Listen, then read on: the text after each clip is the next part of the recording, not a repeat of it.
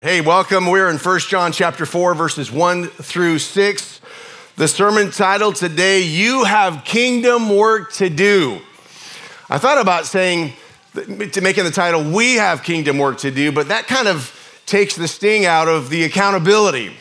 Like when we have purpose and responsibility, it keeps us in line. It keeps us doing the right stuff. So I want to tell you, and I'm there with you, that you have kingdom work to do. So that means your life matters, what you do matters, how you interact with people in the world matters. Your life must make a difference, especially if you're a follower of the Lord Jesus Christ. You have kingdom work to do.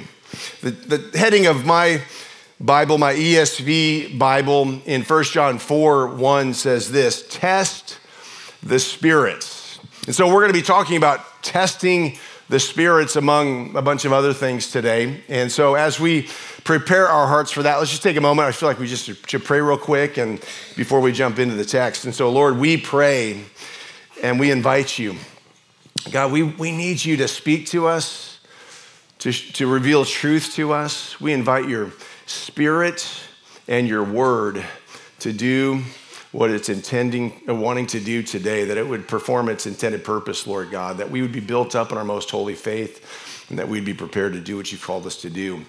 We have kingdom work to do. And so, Lord, help us to do that well, we pray. Thank you for your grace. In Jesus' name, amen. amen. 1 John 4 1, beloved, do not believe every spirit, but test the spirits to see whether they are from God. For many false prophets have gone out into the world.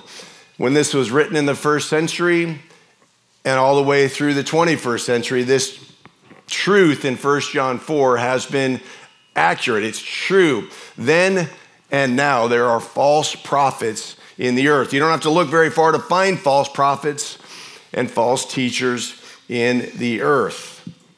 There are those false prophets who are in the church and those who are outside of the church. Those who claim to be in the church are also those who are obviously outside of the historic Orthodox Christian church. How, how do we tell the difference? How do we tell the difference? We hear something. How do we know if it's true or not? Well, John helps us in 1 John 4, verse 2. By this you know the Spirit of God. Every spirit that confesses that Jesus Christ has come in the flesh is from God. And every spirit that does not confess Jesus is not from God. This is the spirit of the Antichrist, which you have heard was coming and now is in the world already. So there's been people with the spirit of Antichrist then, all the way uh, until now. In John, in First John, uh, John is addressing some issues of his cultural day, and we've talked about this as we've studied First John.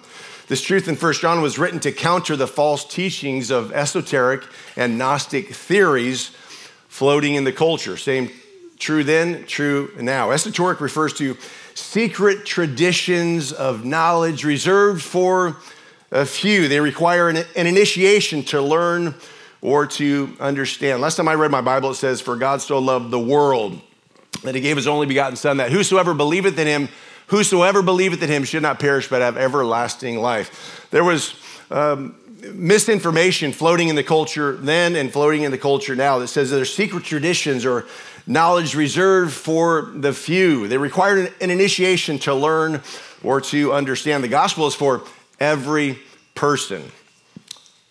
It's God's desire that every person would come to faith in him. Gnostics considered material existence flawed. And so John's challenging people to believe the truth about the incarnation that Jesus came in the flesh, in the form of a human body.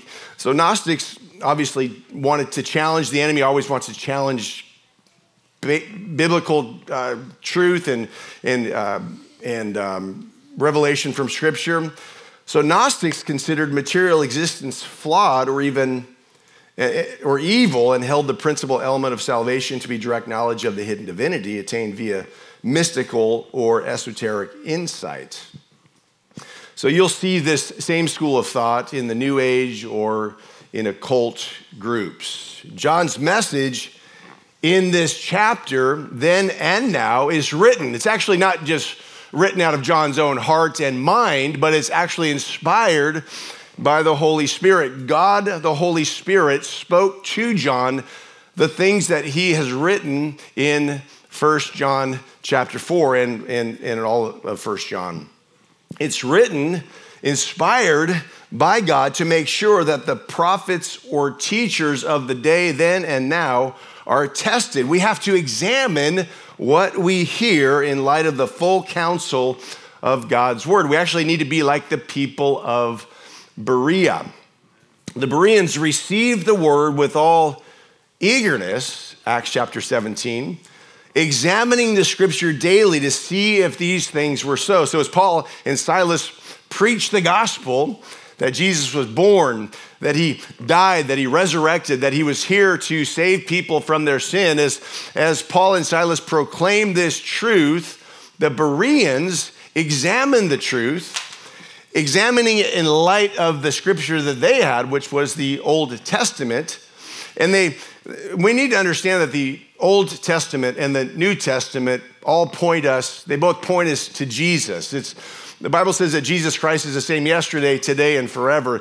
The, the, the Word of God, the truth of God, doesn't change with the culture, it's firm. So the Bereans received the Word with all eagerness. They were excited to hear the truth, but they also examined the Scripture daily to see if these things were so. So they examined what Paul and Silas told them about Jesus to see if these things were true. We need to be having the same mindset. So when you show up to church here on Sunday morning, listen to what I'm saying or to what one of the other pastors or leaders are saying. Listen, examine what we say. Don't just take it on our word, but we need you to examine it, to open up the scripture and read the scripture for yourself and make sure that what we're saying from the pulpit and from classrooms is actually properly reflecting the word of God. So that's what happened here with the Bereans. They examined what Paul and Silas told them about Jesus to see if what they said was true. So they examined the claims about Christ, comparing this message that Paul and Silas were preaching to the scriptures of the Old Testament. The scripture never contradicts itself, the truth of God never contradicts itself. So open up the scripture and become familiar with the scriptures of the Old and the New Testament and watch what God will do to, in developing your faith as a follower of the Lord Jesus Christ. So, one of the big assaults on the truth in John's day was Gnostic deception. It was true then, it's true now. The prophets, those who claimed to speak for God, needed to be tested then and now. The primary test when this text was written, the primary test when this text was written was the incarnation of Christ. Today, though, there are faith groups who would claim belief in the incarnation, but who are far from knowing God and from living as God would have them to live. And so now I'm just going to give you some examples locally and nationally of some people who have gone astray. Why? Because we need to be Bereans, examining what people are saying and what they're proclaiming and how, how they're teaching. And, and we need to decide by the scriptures of the Old and the New Testament is this what God intended to be taught and to be affirmed. So, a local example of this would be St. Barnabas Episcopal Church here in Arroyo Grande, the church up on the hill. They affirm the Nicene Creed. The Nicene Creed, one of our historic Christian creeds, actually affirms the incarnation. So, the Episcopal Church, St. Barnabas, would affirm the Nicene Creed, which affirms the incarnation, but they have a homosexual priest leading their church.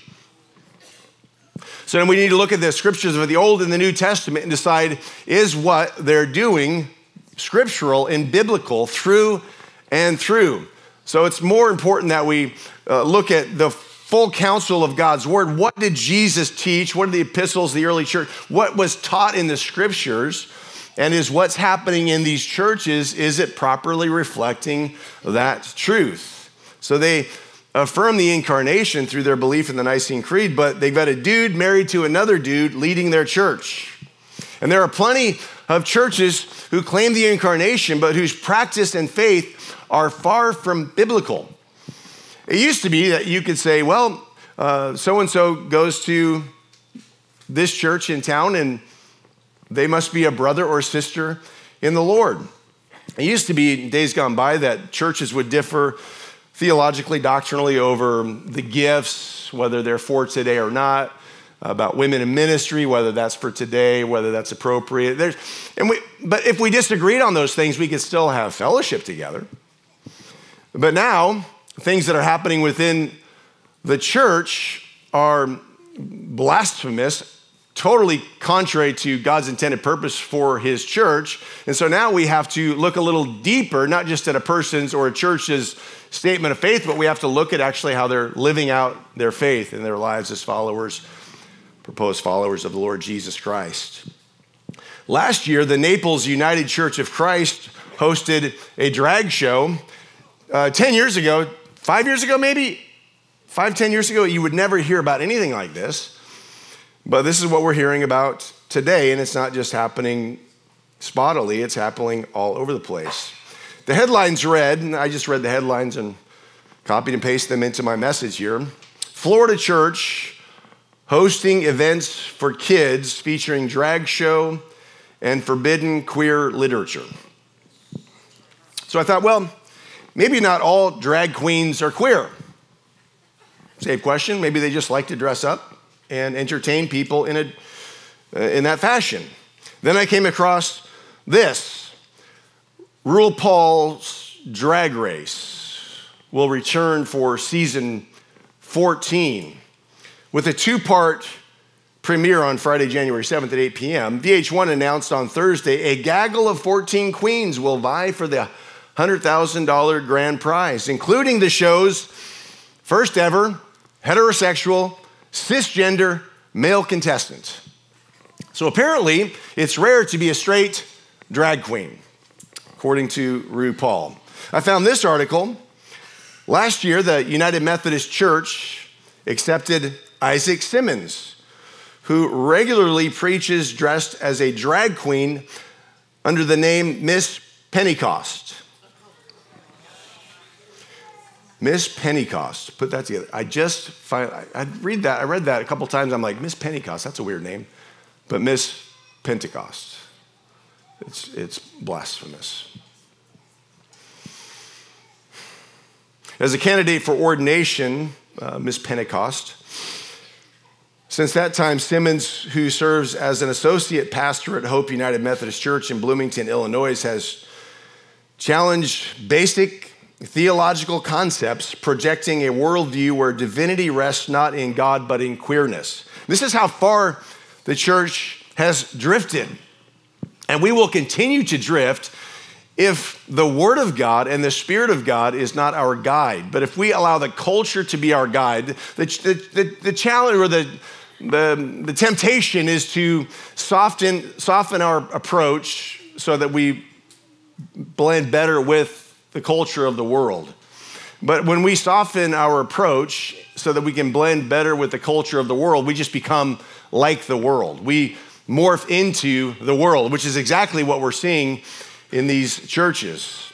In a church preparing to split over LGBTQ issues, the drag queen pastor, I never thought I would see that in the same line. The drag queen pastor who embraces queer theology while barely attempting to plaster on the basic tenets of Christian theology, has become a lightning rod. Surprise.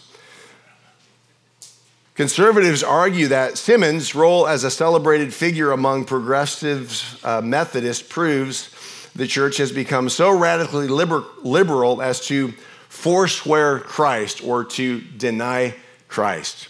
We can't actually live contrary to God and His Word. We can't live contrary to what God has instructed us in His Word and through His Spirit and still claim to be followers of Christ. It's, it's, it's, it's a oil and water scenario. The two cannot mix. The article goes on progressives promote Simmons and invite him to preach in drag as a way to challenge the conservative positions on sexuality that the denomination officially still takes. Skipping down to the last part of the article, this self proclaimed drag evangelist. She said, God is nothing. The self described drag evangelist repeats throughout the poem, adding, The Bible is nothing, and religion is nothing. In the end, he concludes, God and the Bible are nothing unless we wield it into something. So, this is how far we have fallen in our culture and in, within the church. And so, we absolutely have to decide as a church and as followers of the Lord Jesus Christ what we believe and where the lines are in the sand. Where will we compromise and where will we refuse to compromise? We have to take a stand on the truth. The United Methodist Church, the person that we were just reading about is the United Methodist pastor. The United Methodist Church affirms the incarnation from their statement of faith. We believe in the mystery of salvation through Jesus Christ. God became human in Jesus, whose life, death, and resurrection demonstrate God's redeeming love. It all sounds good until you look at the practice of the church. They also claim to believe the Bible. In their statement of faith, we believe that the Bible is the primary authority for our faith and practice. We would say the same thing. We believe the, the Bible is our primary authority for faith and practice, unless, of course, the Bible disagrees with our social principles. And that's where the two diverge for the United Methodists. Their social principles conflict with the Word of God, and so they go with their culturally accepted social principles. We battle this type of behavior in our culture because it is contrary to God's design for human beings and is dangerous to our children. You don't believe that drag shows are bad for kids? I would just encourage you to do your own research about drag queens story hour in your public library. It's happening. For whatever reason, the public has decided that drag queen story hour in public libraries is perfectly Okay, this is a family service, or I'd be tempted to go deeper into the perversion that is invasive in this world of drag shows and drag queens. DQ used to stand for Dairy Queen. They've hijacked our term. Now it stands for drag queen. I wore my rainbow socks today because I want to take that back. rainbow is God's thing. It was a, given as a promise. And we need to stop capitulating to the culture and start standing up by grace in God's strength to do what He has called us to do.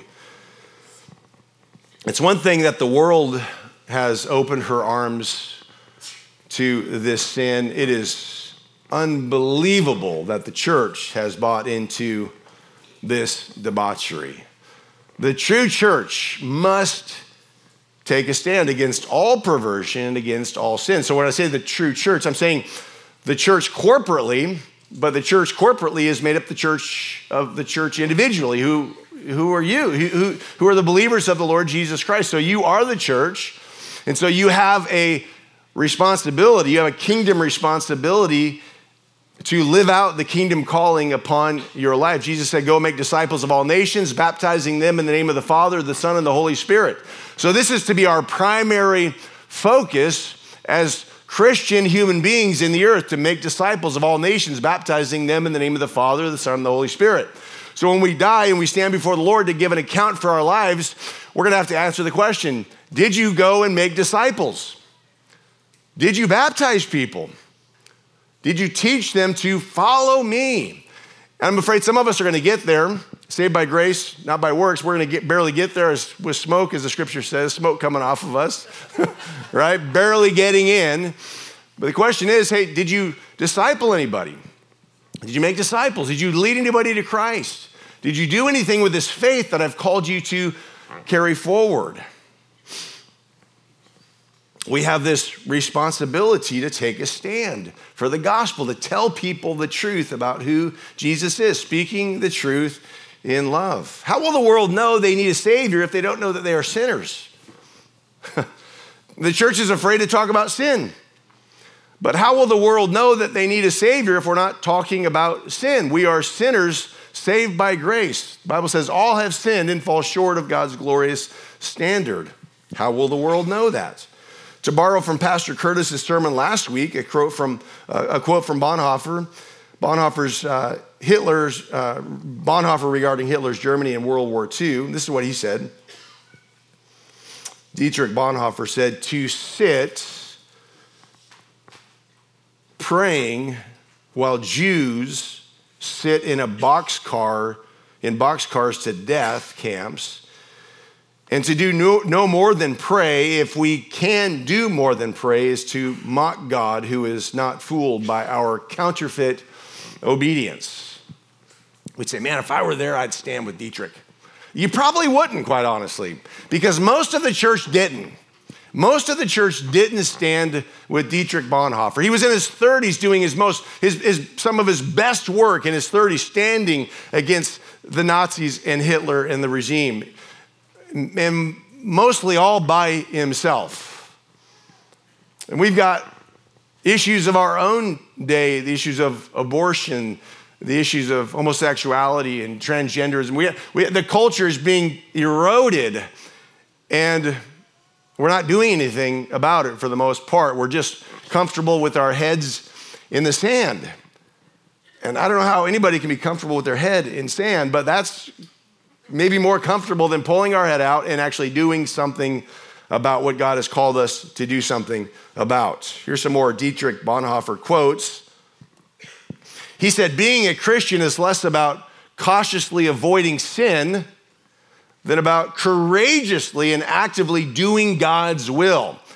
So that's what Christianity is. We're so worried about avoiding sin, doing the wrong thing. Listen, if we'll get our focus off of that, and if we're focused on just doing the will of God, we will sin less and less. Because we're just focused on doing the will of God and doing what God has called us to do. And that's real Christianity. Being a Christian is less about cautiously avoiding sin. We need to avoid sin, but our focus shouldn't be on sin. Our focus should be doing the will of God. Being a Christian is less about cautiously avoiding sin than about courageously and actively doing God's will. Dietrich Bonhoeffer continued Salvation is free, but discipleship will cost you your life. So it's very uncomfortable in this culture to make disciples, to tell people about Jesus, and to confront the lies that they're believing. It's very uncomfortable. Becoming a Christian, salvation is free, but discipleship will cost you your life. And that's what God has called us to as believers. He said, Go and make disciples of all nations, baptizing them in the name of the Father, the Son, and the Holy Spirit. We have this responsibility to make disciples, and it will cost you your life because people will stop liking you. You might lose your job. You will become unpopular among your friend, your friend group. You have a responsibility, though, to live for the kingdom of God and not the kingdom of this earth. Last quote from Dietrich Bonhoeffer he said, Not to speak is to speak, and not to act is to act. So if we refuse to speak and act, we are speaking loud and clear to the world. We absolutely have a responsibility to speak and to act. Again, Dietrich Bonhoeffer was in his 30s when he was doing some of his best work. For Mike Huckabee, honorary, honorary national chairman of My Faith Votes, he said, Steve, I don't know Mike Huckabee. If you get on his mailing list, though, he'll call you by your first name, Richard. so, Steve is what he said. This has gotten completely out of control. This past week, radical trans activists stormed multiple state capitals throughout the country to push back on parental rights and common sense bans on very inappropriate behavior with kids. I won't read what was actually written. They've very quickly gone from pleas for tolerance to militant demands that we all ignore biological truth and radically restructure our entire society to conform to their lies. With good reason, parents across America are scared to death and trying to figure out how to protect their children from this insidious agenda. He continues right now, My Faith Votes is working to get its LGBTQ school assessment guides into the hands of parents across the country. The assessment helps parents determine whether an LGBTQ agenda is being pushed in their children's schools and how to fight back if it is, because sunshine is the best disinfectant. So, in our community, uh, just yesterday, last night, on at the Clark Center, the campus of Lucia Mar Unified School District, or Oregon High School, they had a they had a uh, not a Dairy Queen, they had a drag queen. There we go.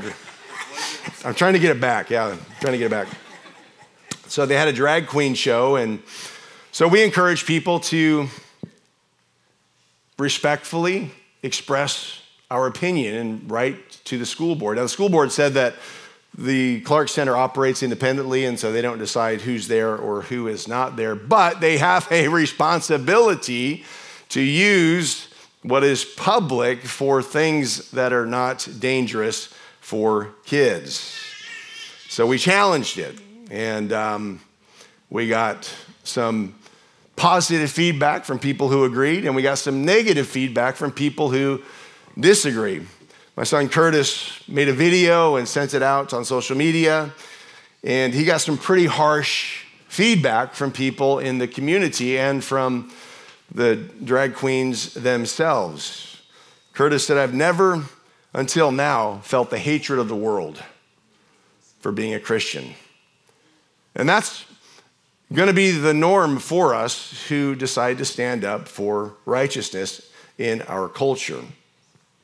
Back to 1 John 4 3 says, And every spirit that does not confess Jesus is not from God. This is the spirit of the Antichrist, which you heard was coming and now is in the world already.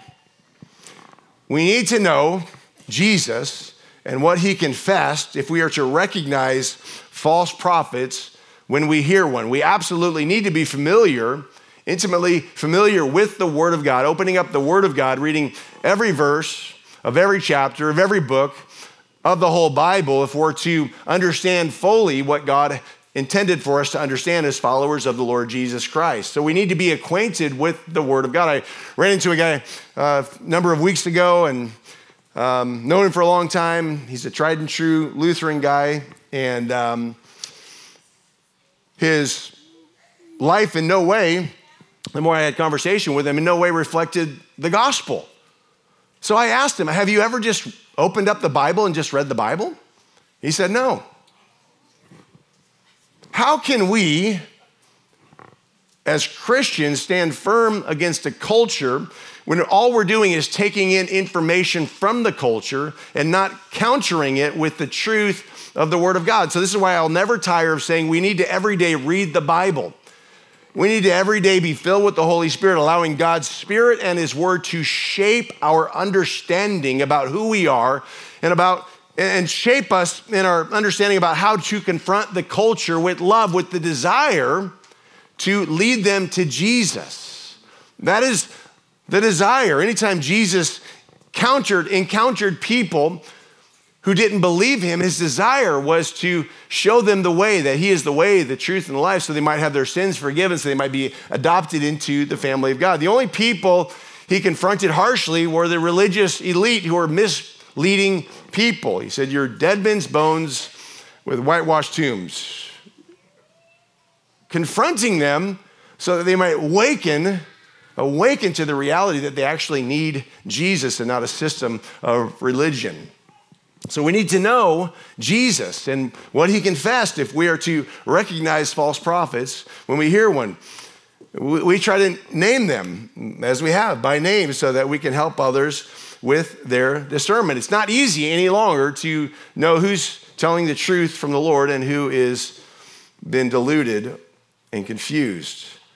In 2 Peter 2 1, Peter addresses it. He said, But false prophets also arose among the people, just as there will be false teachers among you, then and now, who will secretly bring in destructive heresies, even denying the master who bought them, bringing upon themselves swift destruction. So, false prophets and false teachers have always been present. In Acts chapter 13, verse 6, the Apostle Paul dealt with a false prophet named Bar Jesus.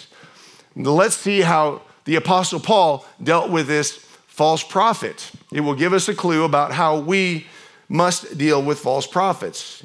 In Acts chapter 13, verses 9 through 12, it says this But Saul, who was also called Paul, filled with the Holy Spirit, that's key by the way, filled with the Holy Spirit, looked intently at him, at the false prophet, at Bar Jesus, and said, You son of the devil, you enemy of all righteousness, full of all deceit and villainy, will you not stop making crooked the straight paths of the Lord? And now behold, the hand of the Lord is upon you, and you will be blind and unable to see the sun for a time. And immediately mist and darkness fell upon him, and he went about seeking people to lead him by the hand.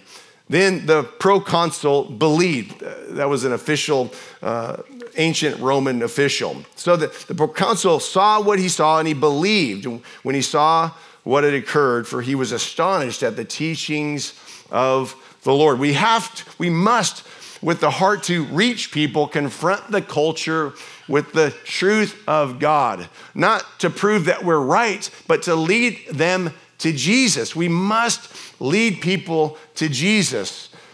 We have the responsibility to make disciples of all nations, baptizing them in the name of the Father, the Son, and the Holy Spirit. You don't want to get to heaven and say, I never discipled anybody.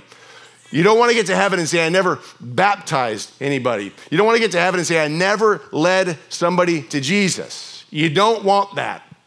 I'm just telling you, it's going to be a bummer for you. If you show up and you say, No, I didn't ever disciple anybody, you don't have to have everything figured out to disciple. What you need to do is take what you understand from the scripture and the, the information that you've uh, developed within your own heart mind. You need to begin to share that with somebody who's younger in the faith. Remember, when I'm 18, 19 years old, I was discipling people, not because I had it figured out. I still don't have it figured out, but I was trying to disciple just out of wanting to be obedient. I was just trying to disciple. And so I stumbled my way through. And, and in, in a sense, we're always just kind of stumbling our way through. Everything that God calls us to do requires that we be humble and filled with the Holy Spirit, doing obediently what He's called us to do. We don't have to have arrived, otherwise, none of us would be qualified, but we just need to obediently do what God has called us to do. So don't be afraid, but just move forward with obedience. Back to 1 John 4 Little children, you are from God and overcome and have overcome them. You've overcome the world. For he who is in you is greater than he who is in the world. So let me just encourage you. You're not at it alone by yourself. First of all, most importantly, you've got the Holy Spirit living in you. God's given us a down payment on better things to come with the presence of the Holy Spirit. And so we've got the power of God, the power that raised Jesus from the dead, the power of God within us to help us to do what God has called us to do. And then you've got one another. You've got the body of Christ who wants to stand with you. You've got the leadership of the church who wants to stand with you to help you do what God has called you to do. Greater is he that is in you than he that is in the world. Sometimes we're intimidated by the world. We're over, overcome by the world. We're frustrated by the world, we're fearful by the world, but we need to remember Paul, as he was filled with the Holy Spirit, was able to confront the false prophets with love, in grace, with truth. They all need to go together, but we must, as we're filled with the Holy Spirit, confront the false teaching of our day. Little children, you are from God. You need to remember that. You are believers in God. You're from God. And so, God, the Holy Spirit, has filled you to empower you to do what God has asked you to do. So, you can do it by God's grace. And you must do it by God's grace. It's not actually optional. Verse 5 They are from the world, therefore, they speak from the world, and the world listens to them. So the world will always listen to the world. We need to be careful that we're not listening to the world. He goes on in verse 6 We are from God. Whoever knows God listens to us. Speaking about the writers of the New Testament, the writers of the Old Testament, those who are writing the scripture, those who believe in God actually listen to the writers of scripture who wrote under the inspiration of God. We are from God. Whoever knows God listens to us, and whoever is not from God does not listen to us.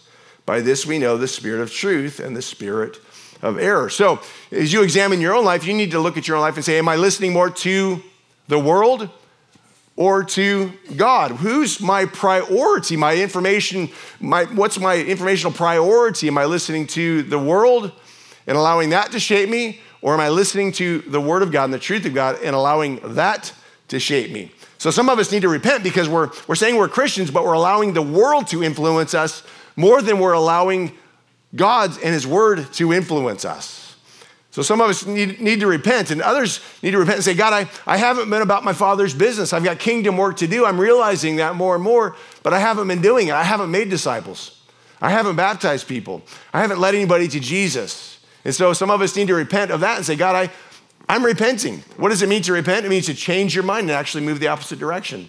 So, Lord, I'm repenting. I'm changing my mind about how I've been living my life. I want to live my life for your kingdom, not for this earth and its kingdom.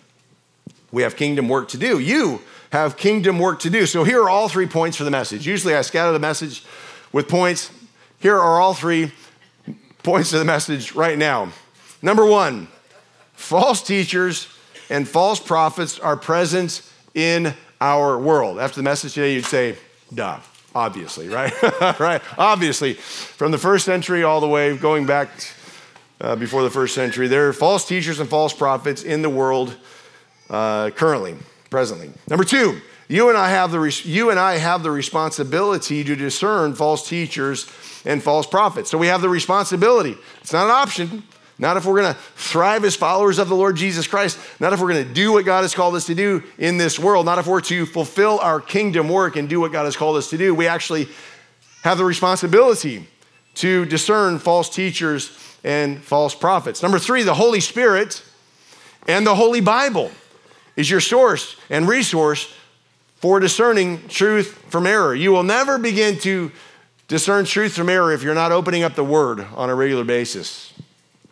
I say this a lot if we think back to the Israelites traveling through the wilderness in their 40 year wandering. God gave them manna every day, but they weren't supposed to keep any out of fear that they wouldn't have any for the next day. Of course, the Israelites did what they weren't supposed to do, like we all do, and they kept some manna. But what did it do? It turned to maggots, right? It turned to worms, and it was stinky, right? So God said, What are you doing? The intention is that you would get up every day and by faith believe that you're going to have manna, and by faith believe that you will have the sustenance that you need. And so, the same is true with the Word of God. We need the daily manna of God's word. It's not enough that we read five or 10 chapters today, hoping that will carry us for the week. It's not going to turn to worms, but it's not going to be helpful. I wake up to a brand new set of problems every single day, brand new set of tests, brand new set of temptations every single day. And so every single day, I need to open up the Word of God. And so Take every day and read two or three or four chapters of the Bible. Make it a regular part of your rhythm and routine as a follower of the Lord Jesus Christ. And then throughout the day, say, Lord, Holy Spirit, would you just fill me for this conversation that I'm going to have, for this situation that I'm up against, for this job that I'm in, for this family scenario that I'm in? Would you just fill me with your Holy Spirit because I want to properly reflect and represent you? So, greater is He that is in us than he that is in the world. We need to believe that. We have kingdom work to do. So, with that, I'm just going to invite you to stand up and we're going to pray and invite the worship team up.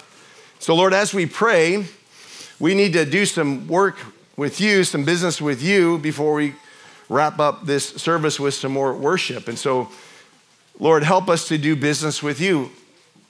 I think whenever a sermon is preached, a biblical sermon, whenever it's preached, I think the Holy Spirit is working and there's conviction and there's encouragement and there's help and there's grace and all of those things. So, Lord, where there's been a challenge to the way we're living, I pray that we would repent. God, I pray that we wouldn't be living for this world focused on our portfolios and our retirement and our next experience in this life. We have all eternity to enjoy what you have for us, Lord. I pray that in the here and now we'd be focused on you, focused on the kingdom responsibility that is before us. God, that we'd make disciples of all nations, baptizing them in the name of the Father, the Son, and the Holy Spirit, that we would like Peter, we like Paul, we'd be like John, that we would stand firm in the culture, effectively, effectively being salt and light so that people might know the truth and the truth might set them free. Thank you, Lord. If you're here today and you've heard this message and you've never given your life to Jesus, you've never actually entered the family of God, I want to say that you're welcome. You're welcome to come into the family of God. God loves you. We're saved by grace through faith. Ephesians 2. We're welcomed into the family of God because of the grace of God. He adopts us because He is good, not because we are good. But I, I want to tell you what follows coming into the family of God, just so you're not surprised. You have kingdom work to do. As you come into the family of God, God equips and releases you to do the work that you were created to do, to make disciples of all nations, baptizing them in the name of the Father, the Son, and the Holy Spirit, teaching them to obey everything that I've commanded. So as you allow your the grace of God to cover your life, and as you get adopted into the family of God, and as you get baptized, and as you are filled with the Holy Spirit, you are given a responsibility. It's a kingdom responsibility. It's a wonderful responsibility that's only accomplished by the power of the Holy Spirit at work in your life. So if that's you, you just say, Lord, I, I need you. I need you to forgive my sin. I need you to come into my life. I need you to lead me. I need you to help and guide me. God, I give my life to you, and I will follow you all the days of my life. My life will be different today because I've given my life to you and I've welcomed you into mine. So if you've made that decision to trust Jesus, God bless you and He's welcomed you into His family. Welcome to the team, but also you've been enlisted into the army of God. So be excited about that, about what God wants you to do with the rest of your life. You have purpose in Jesus. You have purpose in Jesus. You're important in the kingdom, to the kingdom work that God has called you to. If you're here today and you just need to repent, please do so. Do so. God's grace is sufficient. He wants you to hear the truth and be set free by the truth, and then have your life aligned in that truth. So do that. Lord, as we worship, help us to worship in spirit and in truth. Help us not to run from our responsibilities and our new life in you, but help us to be embraced by it and embrace it, we pray. In Jesus' name, in Jesus' name, amen. Let's worship.